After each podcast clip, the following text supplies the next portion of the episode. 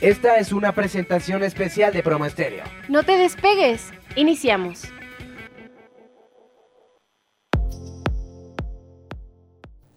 Muy buenos días amigos, Hoy estamos en un programa más de Aguadas Cambiando Vidas. Otra vez me encuentro sola, sin la compañía de la licenciada Angélica Trejo, que le deseo que se siga mejorando para que ya pronto esté con nosotros. Este programa lo estuve preparando con mucho cuidado porque lo quiero dedicar a todas aquellas mujeres fuertes, empoderadas, libres y con el gran deseo de ser mejores seres humanos, madres, hijas, abuelas y trabajadoras. Que no importa que sean amas de casa o estén trabajando en un negocio, en una empresa o en cualquier oficio. Sus, sus funciones en sus funciones de entretenimiento, de salud o cualquier otro oficio en el que estén. Les voy a leer algo que escribí para la mujer porque el lunes conmemoramos 100 años, 110 años de la celebración del Día Internacional de la Mujer. Mujer, tú que... ya hasta se me atoró. Mujer, tú fortaleza, te mantiene de pie como un fuerte roble, bien enraizado en la tierra, por tu gran valentía,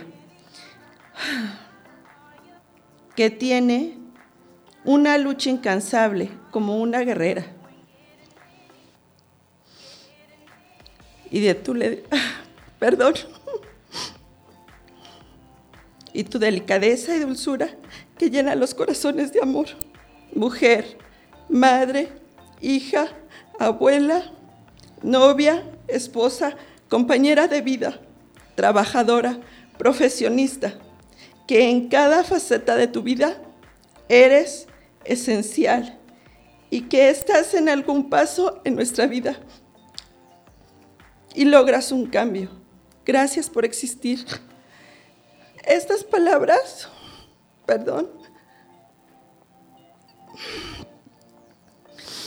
Ah, me llenan de emoción porque esto lo escribí para mi madre, que le agradezco infinitamente por la mujer que hoy soy, por la madre en la que me he convertido, por la esposa y por la profesionista que ahora está luchando por un cambio diferente en la vida de los demás. Pero bueno, ay, perdón. Quiero agradecer a todas aquellas mujeres que han dejado una huella en mi vida, aparte de mi madre, a mi hija, que cada día que va creciendo me enseña cosas nuevas, me enseña a ver la vida diferente y a tener nuevas expectativas porque ellos tienen un criterio diferente. Gracias Itzel por estar siempre ahí. Ayer en la noche que iba en el carro con mi familia, oí una palabra que se llama sororidad. Esta palabra se refiere que es la solidaridad que hay entre las mujeres con un contenido cuando ellas están en discriminación sexual o en, en, una violencia patriarcal, que es una violencia patriarcal, donde el hombre es el que genera todas las decisiones y es la que obliga o permite o no permite hacer diferentes cosas. Aquí en México hay una mujer que se llama Marcela Lagrade. Ella fue la fundadora de hasta cierto punto de lo que veníamos hablando en otros programas de la palabra feminicidio a través de las muertes de la ciudad Juárez. Ella es una mujer que estudió en la Universidad Autónoma de México, en la Universidad Nacional Autónoma de México. Es política, académica, antropóloga, especialista en etnología y representante feminista en Latinoamérica.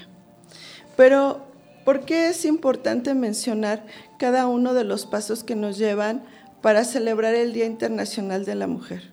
Porque hay que reconocer todo el esfuerzo de las personas que a través de los años han ido haciendo o han dejado huella para que la emancipación de la mujer haya cambiado y hemos conseguido la igualdad y la, no, aparte de la igualdad con nuestro, con nuestro homólogo de género, eh, también hay equidad de género, ¿no?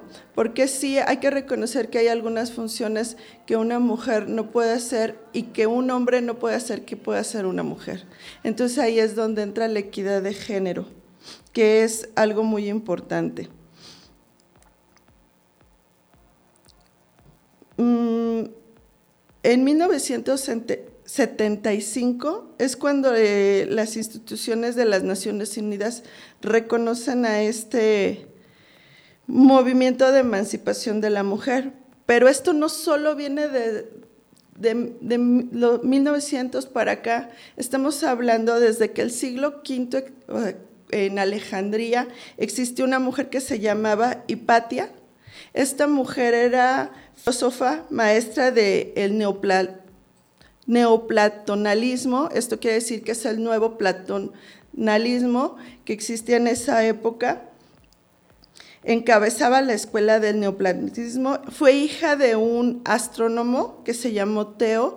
Este le permitió a su hija estudiar en las matemáticas, aportó sobre la geometría, la álgebra, la astronomía, los diseños primitivos, la astrolabia, que es una forma rudimentaria de las posiciones de las estrellas, y inventa el densímetro. Esta mujer es la que manifiesta o se toma como el primer antecedente en el cual la mujer se puede emancipar y desarrollar, incluso sexualmente, en esta liberación que se empieza a dar que la mujer puede por sí misma ser eh, independiente, ser fuerte, poder tomar decisiones. Entonces, desgraciadamente esta mujer es muerta entre, más o menos dicen que entre los 45 y 60 años, no tienen bien exacta este, la edad de ella, pero muere desollada, que es una de las muertes más feas y mucha gente no conoce qué es el desollamiento, es el desprendimiento de la piel cuando uno se encuentra aún vivo. Entonces, ella la mandan a, a matar y la mandan a desollar, a castigar, por hereje, porque es cuando entra el cristianismo. Entonces, cuando es una mujer de ciencia, a ella la, la, detienen por ser hereje y este es su castigo, porque cómo va a ir en contra de la iglesia hasta cierto punto y que todo lo que la iglesia veía a través de la ciencia todo era cosa del diablo, del demonio, tenían esta idea, ¿no? Entonces esto va cambiando. También es muy importante el antecedente de lo que es la lisistrata, lisistrata, que es el teatro griego en el cual por primera vez se manifiesta que hay una huelga, así se le llama, de se le llama de piernas cerradas o huelga sexual. Eh, ¿Qué quiere decir esto? Que la mujer no permite que su cónyuge o su pareja tenga relaciones sexuales. Y esto finalidad lo hacen las mujeres en Grecia, para que termine la guerra porque ya había hambruna.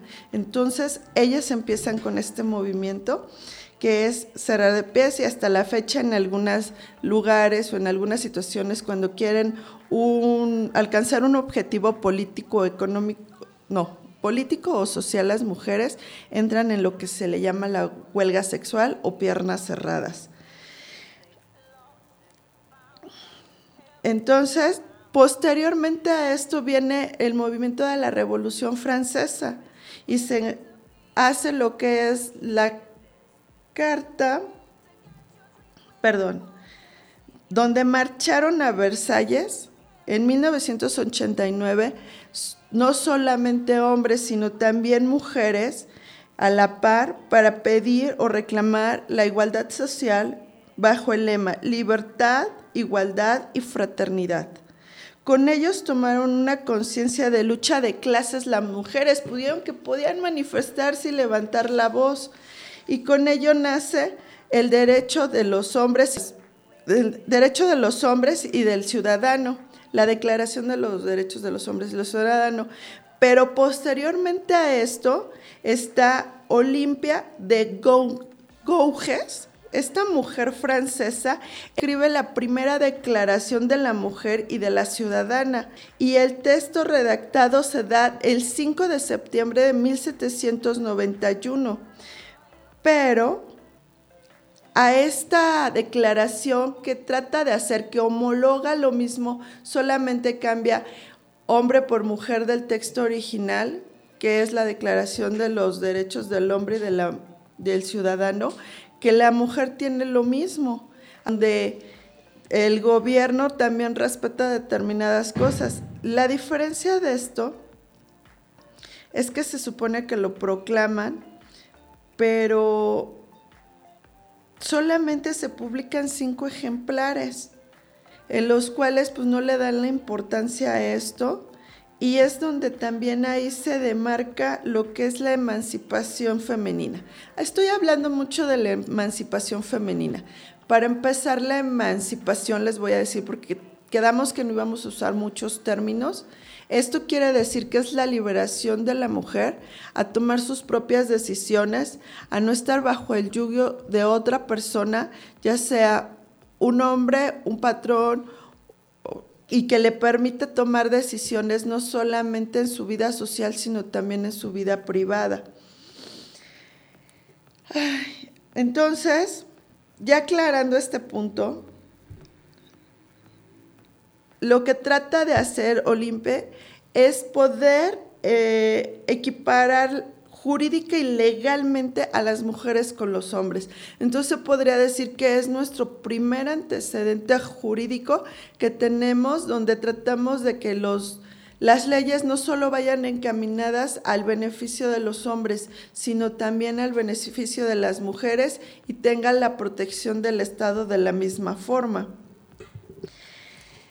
Y esto fue presentado ante la Asamblea legislativa el 28 de octubre de 1721.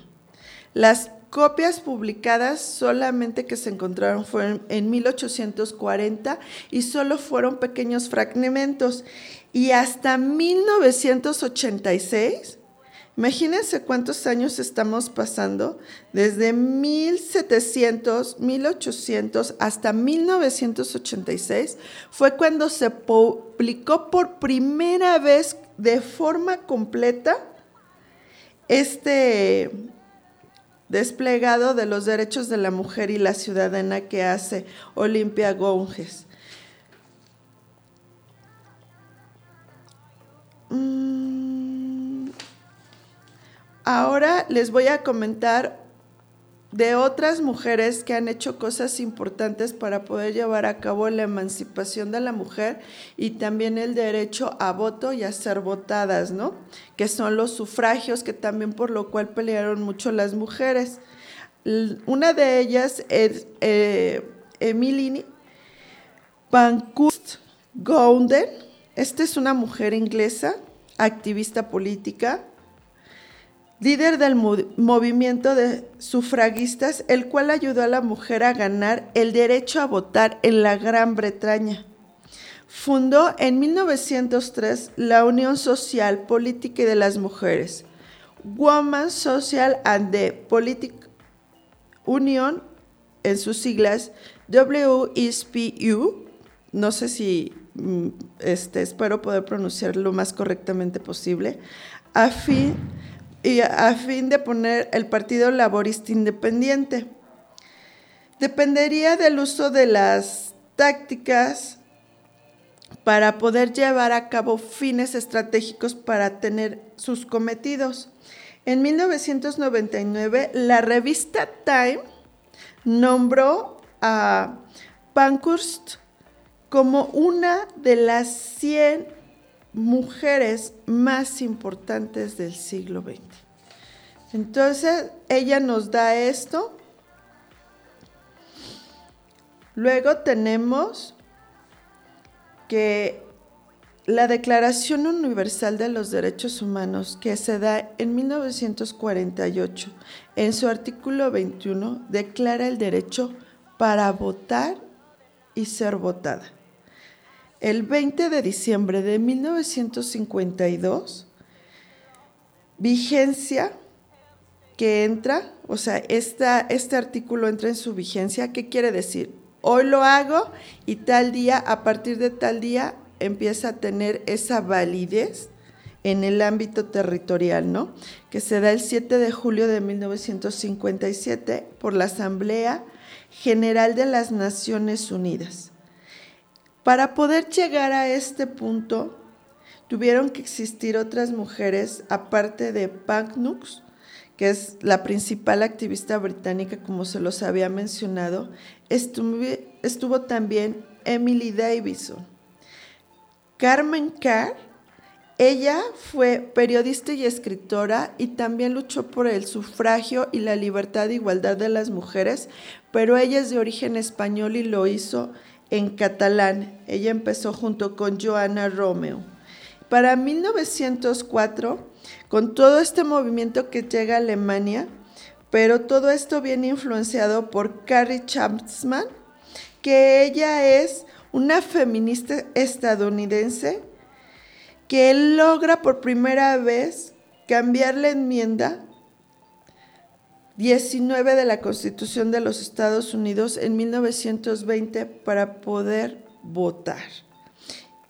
Y Miss Hélène Fawet, que también es inglesa y es líder política intelectual y escritora británica, y activista que impulsa y escribe para que la mujer pueda emanciparse y pueda sufragar, o sea, tener el derecho a votar, el derecho a servir al pueblo, porque también acuérdense amigos y amigas que nos están escuchando y viendo por Facebook Live, que la mujer también tiene una capacidad de decisión rápida y muy efectiva.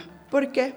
Porque cuando traemos hasta cierto punto ese instinto que nos da la supervivencia para hacer las cosas correctas y casi siempre la mayoría de las mujeres, no puedo decir que todas, pero el más grande grosso de las mujeres, siempre buscamos el tomar esas decisiones, pero no solo para nuestro beneficio, no solo pensamos en nosotros como mujeres, pensamos en nuestras madres, pensamos en nuestras abuelas, pensamos en nuestras hijas, pensamos en nuestras nietas o bisnietas a futuro, que ellas tengan una mejor vida, una mayores oportunidades, mayores formas de ver la vida y poder tomar mejores elecciones y poder volar lo más alto posible.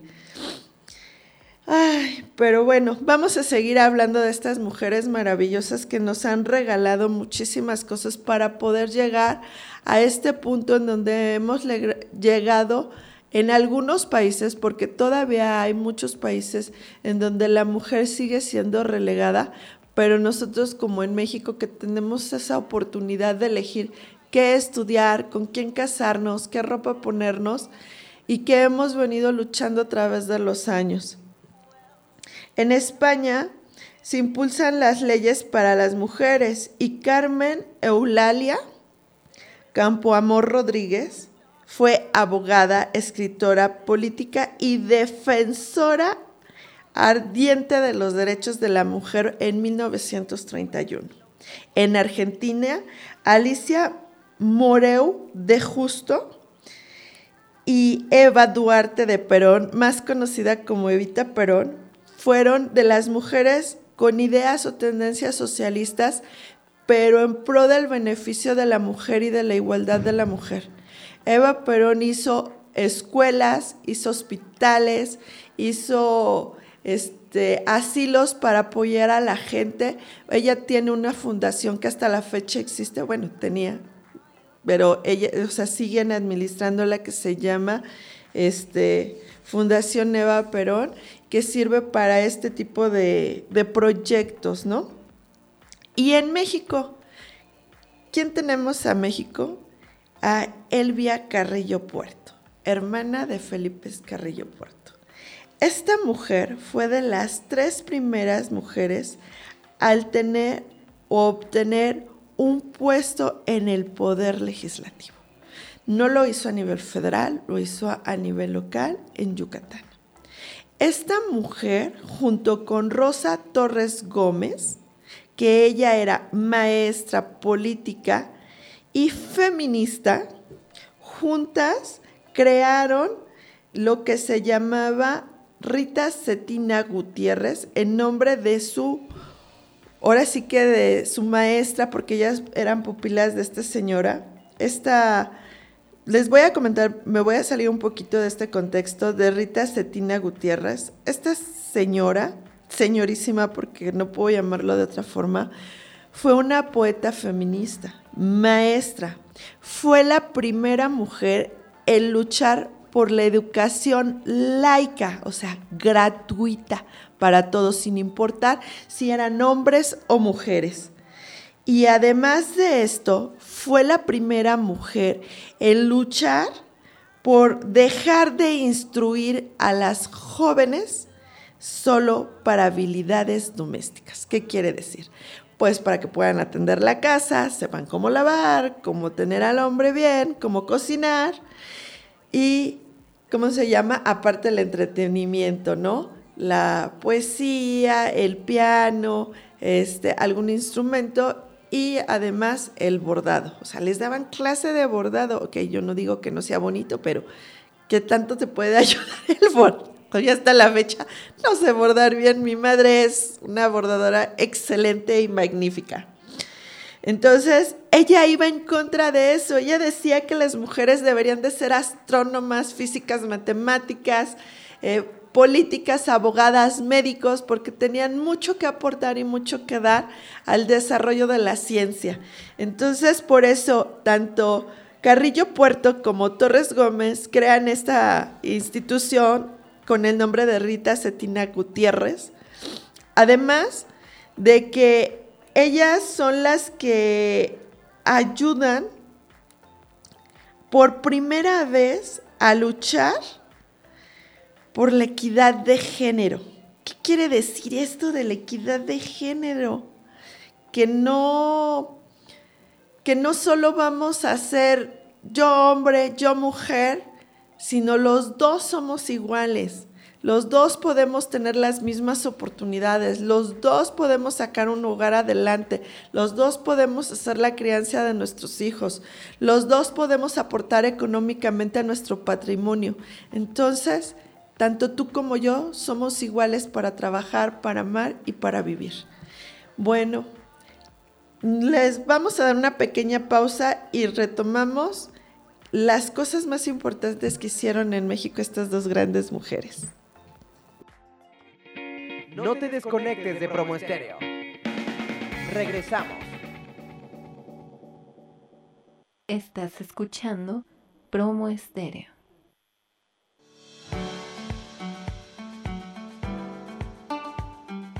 El bienestar y salud son lo más importante que tenemos. Por eso te pedimos que adoptes las medidas de prevención contra el COVID-19.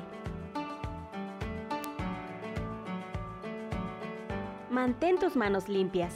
Lava tus manos frecuentemente con agua y jabón durante al menos 20 segundos. En caso de no contar con ello, usa desinfectante para manos a base de alcohol al 70%. Al toser o estornudar, cúbrete la boca y nariz con la parte interior de tu codo o utiliza un pañuelo. Limpia y desinfecta los objetos y superficies que se tocan con frecuencia. Evita tocarte los ojos, nariz y boca.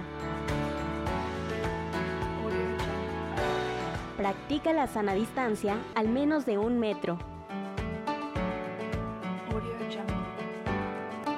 Promo Estéreo, promoviendo el cuidado de tu salud y la prevención contra el COVID-19.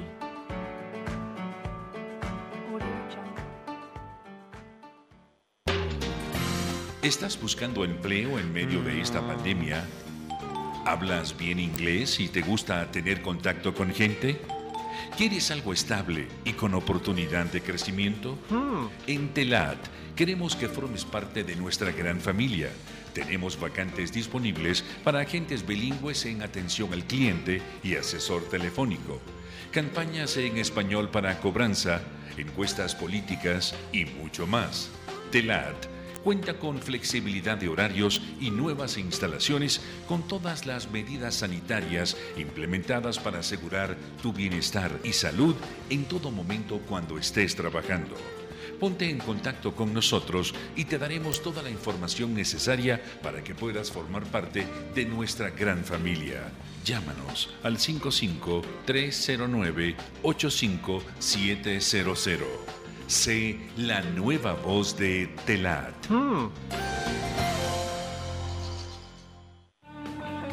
Estamos de regreso. Promoestereo.com.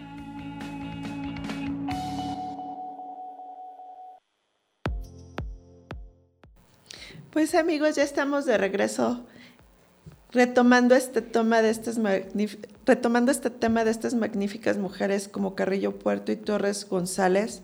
Les voy a dar otros puntos importantes de Torres González. Ella fue maestra política feminista, fue y hizo el espionaje en la época de Francisco y Madero en contra de Victoriano Huerta. Ella hacía espionaje para Francisco y Madero. Fue la primera mujer en México en obtener un cargo popular eh, para, para pelear la equidad de género, que era lo que yo les comentaba hace rato, ¿no? Volviendo a retomar en donde nos quedamos antes del corte. Aparte de que con Carrillo Puerto fueron las primeras mujeres a través de la Liga de Rita Cetina Gutiérrez, que se fue creada en 1919, como anteriormente lo había dicho, eh, luchar contra la prostitución, o sea, tratar de que las mujeres no se prostituyan. Fueron las primeras en hablar de las drogas, fueron las primeras mujeres en hablar del problema del alcoholismo y de las supersticiones en 1919 cuando esos temas eran intocables por una mujer, ¿no?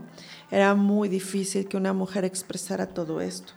Aparte, ella, Torres Gutiérrez consiguió en 1922 que por primera vez las mujeres votaran en México.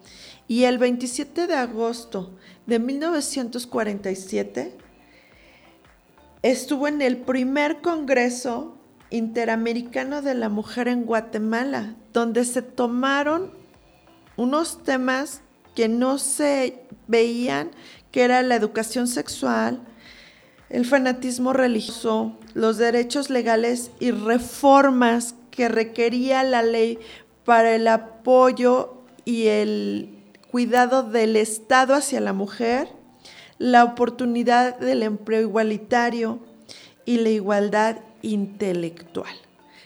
¿Cómo? O sea, llegamos a otra, a otra búsqueda que es la igualdad intelectual. ¿Qué quiere decir esto? Tanto una mujer puede ser tan inteligente y poder desarrollar textos para cualquier área como cualquier hombre. Y eso debe de ser reconocido. No que anteriormente, no me acuerdo bien el nombre de la primera psicóloga, que hubo en México, que hubo en el mundo, eh, esta mujer se tuvo que disfrazar hasta cierto punto de hombre para poder estudiar la universidad y para poder hacer válido algunos de sus estudios, tuvo que hacerlos a través de su esposo. Entonces, ¿dónde estaba la igualdad intelectual? O sea, mis logros los reconocen por el nombre de mi esposo y no por el mío o por el nombre de mi padre y no por el mío. Entonces, luchan por esto, ¿no? Y el segundo congreso que se hizo de esta misma, de, eh, de este Congreso Interamericano de la Mujer, que se hace en el mismo año, en el 47, ya esta mujer Torres González preside esta asamblea. Entonces vean el logro, el levantar la voz, el darse cuenta que la mujer es empoderada y puede lograr lo que se proponga. Ahora vamos a dar un pequeño giro, ya les comenté algo muy importante en México, que estas mujeres fueron de las precedentes que nos dieron lo que actualmente tenemos y vamos a seguir hablando de más mujeres alrededor del mundo. Tenemos a una que se llama Flora Tristán.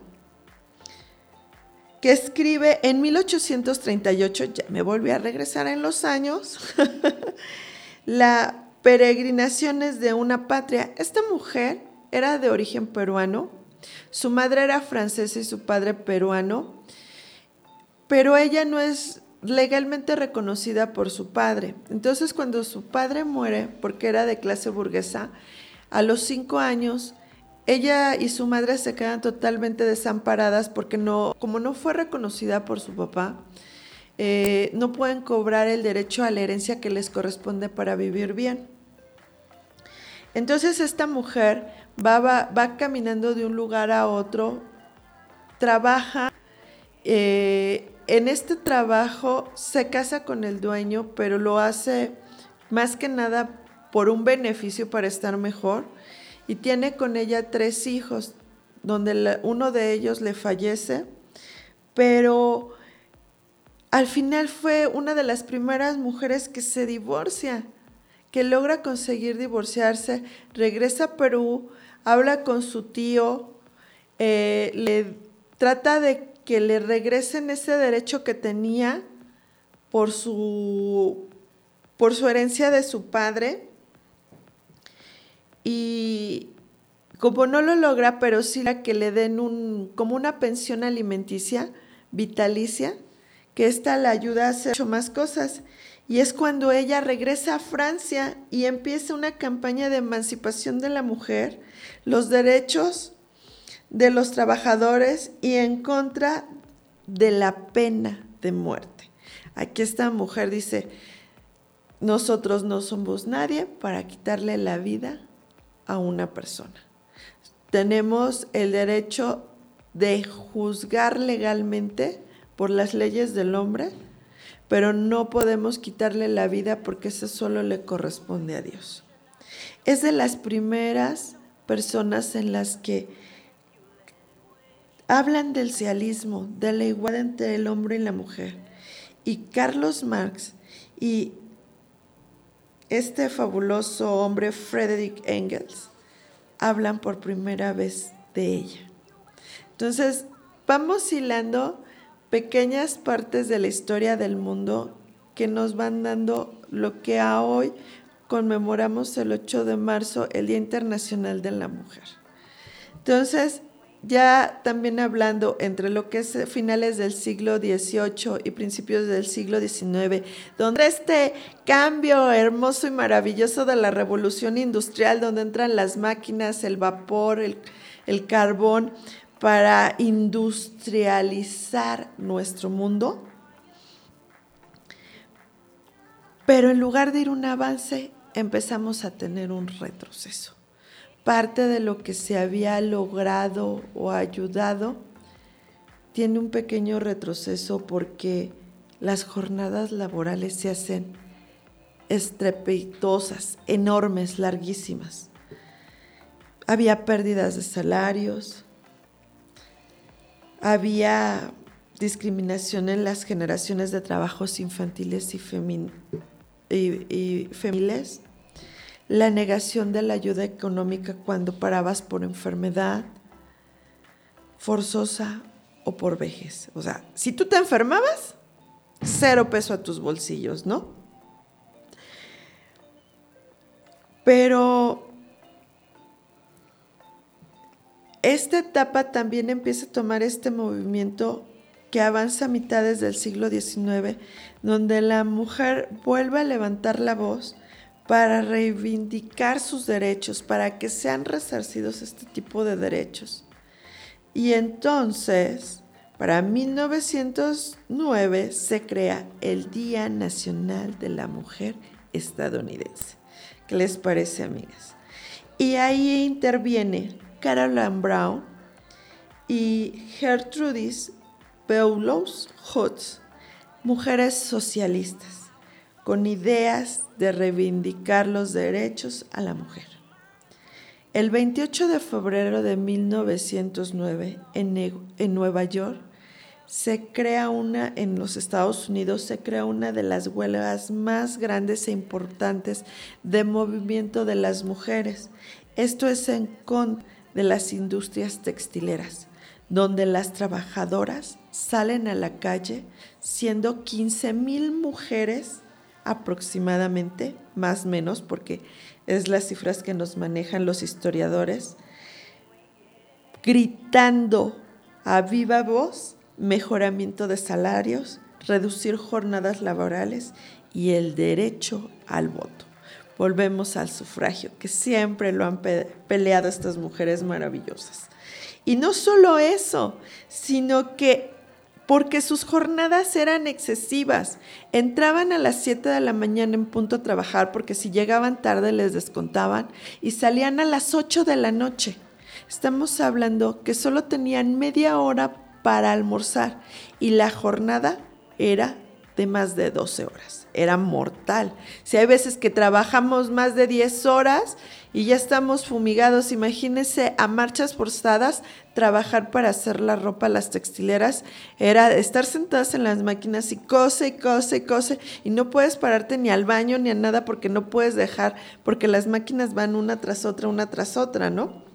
Y estas mujeres son apoyadas por la Liga Nacional de Sindicatos de Mujeres de Estados Unidos. Entonces el primer movimiento donde las mujeres salen a la calle solas, ya no con hombres como se vio cuando marcharon en Versalles, que yo les comentaba en 1789, que es la primera antecedente donde las mujeres salen a las calles, pero apoyar no solamente lo que ellas querían, sino también lo que estaban pidiendo los hombres, porque en realidad iban a apoyar a los hombres, ¿no? Entonces esta vez es un movimiento unánime de puras mujeres, ¿no? Y a esto Posteriormente de esta huelga de las camisetas, que así se le llamó, que fue una mujer que la encabezó, que fue Clara Lemlich, esta mujer,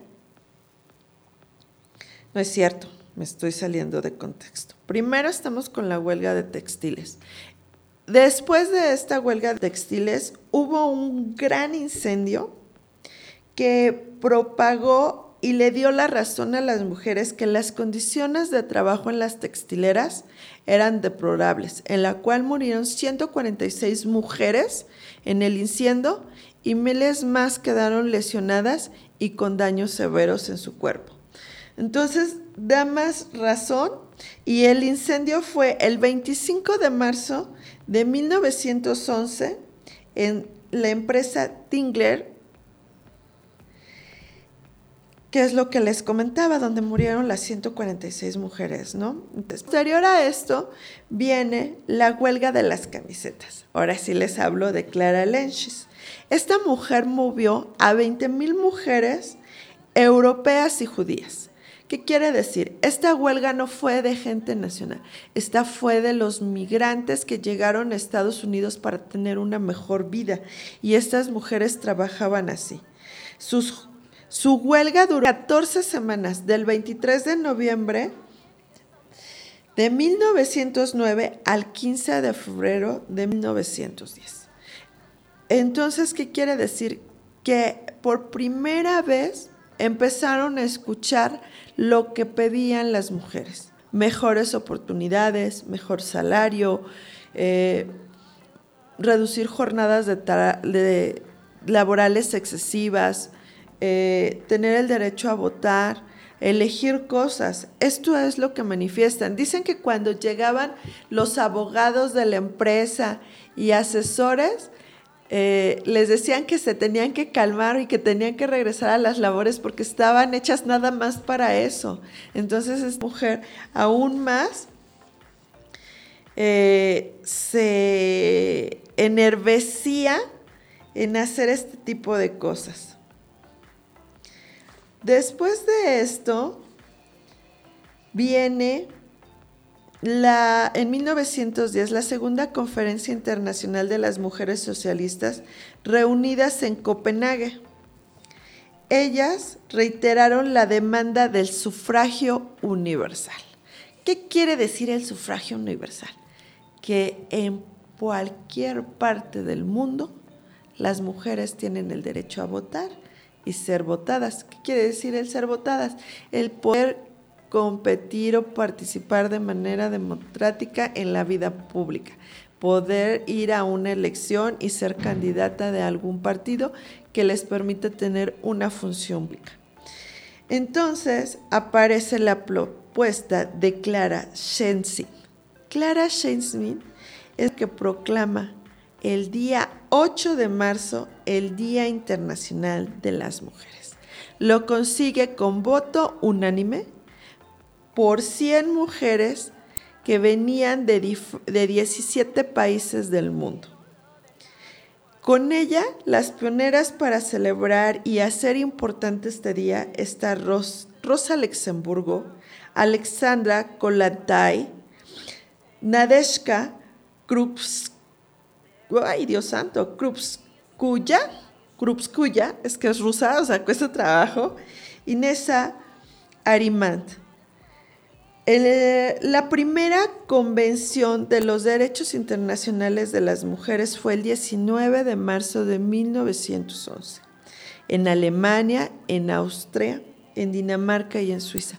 Déjenme comentarles que junto con Portugal, Gran Bretaña, Estados Unidos, Argentina, Perú, fueron de las primeras naciones en las que le dieron la oportunidad al sufragio de la mujer y a la reivindicación de los derechos que tiene la mujer a nivel mundial. A diferencia de Sudáfrica y China, que son naciones un poco más cerradas, un poco más, sobre todo China más imperialista y más al patriarcado que a, tener este tipo de tendencias hacia la mujer que con los años se ha ido abriendo y aperturando, ¿no? Es donde se empiezan a hacer mítines de más de millones de mujeres en diferentes partes del mundo reclamando sus derechos. En 1913 en Rusia, en 1914 en Alemania, Suecia y Rusia ya se instituye el día 8 de marzo.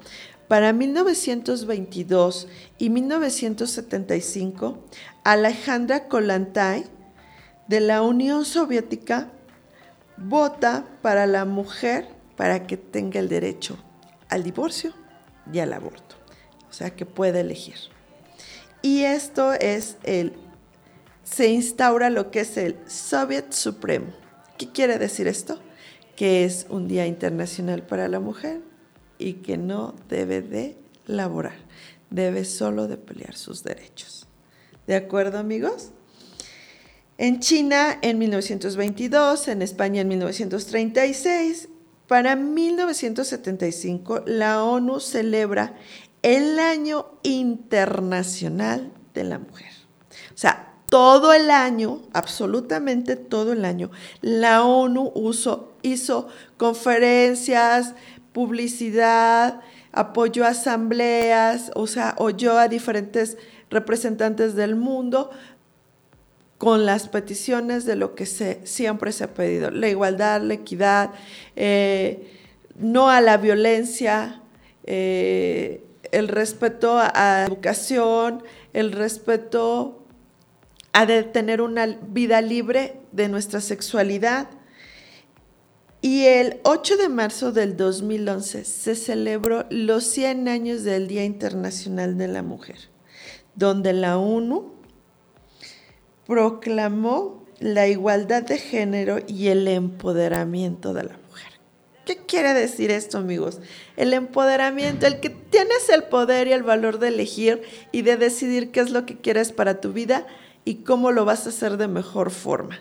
Acuérdense que sí, somos mujeres empoderadas, pero también no debemos de abusar de ese empoderamiento.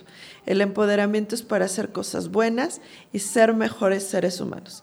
Nunca a costillas de otra persona. Entonces, en 1994, Beata Vasconiak obtiene el reconocimiento en Estados Unidos de esta igualdad y de este empoderamiento. Y se crea a los 100 años la ONU Mujeres, encabezada por diferentes mujeres que apoyan para este desarrollo. Para 1917 se instaura la sexualidad, los derechos sociales, sexuales, culturales, políticos, económicos en 50 países y para el 2018 esperaban tener una inscripción de 70 países más pidiendo este apoyo. Para el 2020 se instaura ya lo que es y se espera que para el 2030 ya haya igualdad de géneros. Ese es el reto mujeres a alcanzar del 2020, del año pasado al 2030, y es lo que tiene en la mesa de trabajo la ONU. Pero no podemos dejarlo a un lado porque aún hay 2.700 mujeres con diferencia de opciones laborales. ¿Qué quiere decir esto? Que aún quedan muchas mujeres que no tienen las mismas oportunidades que los hombres para encontrar un trabajo. El 25% de las mujeres solamente ocupa hasta el, en el 2019 un puesto en los parlamentos y en los congresos legislativos. Y tres mujeres sufren violencia de género. Pero ojo, eso era en el 2019. Si nos vamos a las estadísticas de lo que hemos estado hablando con la licenciada Nazaret, nuestra psicóloga, con la licenciada Angie Trejo, de que ha subido la violencia en México, entonces esto quiere decir que no somos tres. Si subió el 47%, que casi es el doble, estamos hablando 6 de 10 mujeres sufren agresión física a través de, la, de lo que hoy vivimos con la pandemia. y este 2021 se espera con el encabezado Mujeres Líderes por un futuro igualitario en un mundo de COVID. ¿Qué quiere decir esto? Que decían que para que esto se alcance se necesitan 130 años porque solamente hay una, eh, seguimos con el 22% de los países que lo reconoce, el 24.9 se siguen teniendo un lugar en el Parlamento. Entonces necesitamos crecer, necesitamos seguir demostrando que somos mujeres inteligentes, mujeres con que trabajar, mujeres por enseñarles a nuestros hijos cosas mucho mejores que hay y que la igualdad, nosotros como madres tenemos el compromiso que nuestros hijos crezcan con la igualdad de género y la equidad de género y el derecho a que todos somos iguales. Entonces, con esto quiero cerrar que lo que les mencionaba al principio del programa es la palabra que hoy está, se está usando, que es la de sororidad. Eso quiere decir, no estás sola. Hay alguien que te tiende la mano y siempre vamos a estar para apoyarte. Espero que les haya gustado este programa. Para el inicio de estas conferencias y eventos que va a haber por la lucha de la libertad y emancipación de la mujer y el sufragio de la mujer. Espero que les haya gustado. Les mando un fuerte abrazo a todas aquellas mujeres. Agradezco a mi madre, a mi hija, a mi socia Angie, te muchísimo, a Nazaret que también trabaja con nosotros, a Analí, a Marta, eh, a mi suegra, a mi cuñada, a mis maestros que han dejado una huella importante en mí para lograr lo que soy hoy como profesionista y darles las gracias por dejar algo importante en mi vida a mis primos, a mis primas, a mis tíos, a mi abuela hermosa y adorada que está en el cielo, que siempre me dio lo mejor. Hasta la próxima, amigos. Espera la próxima semana. Escúchanos por Pro donde la estrella eres tú.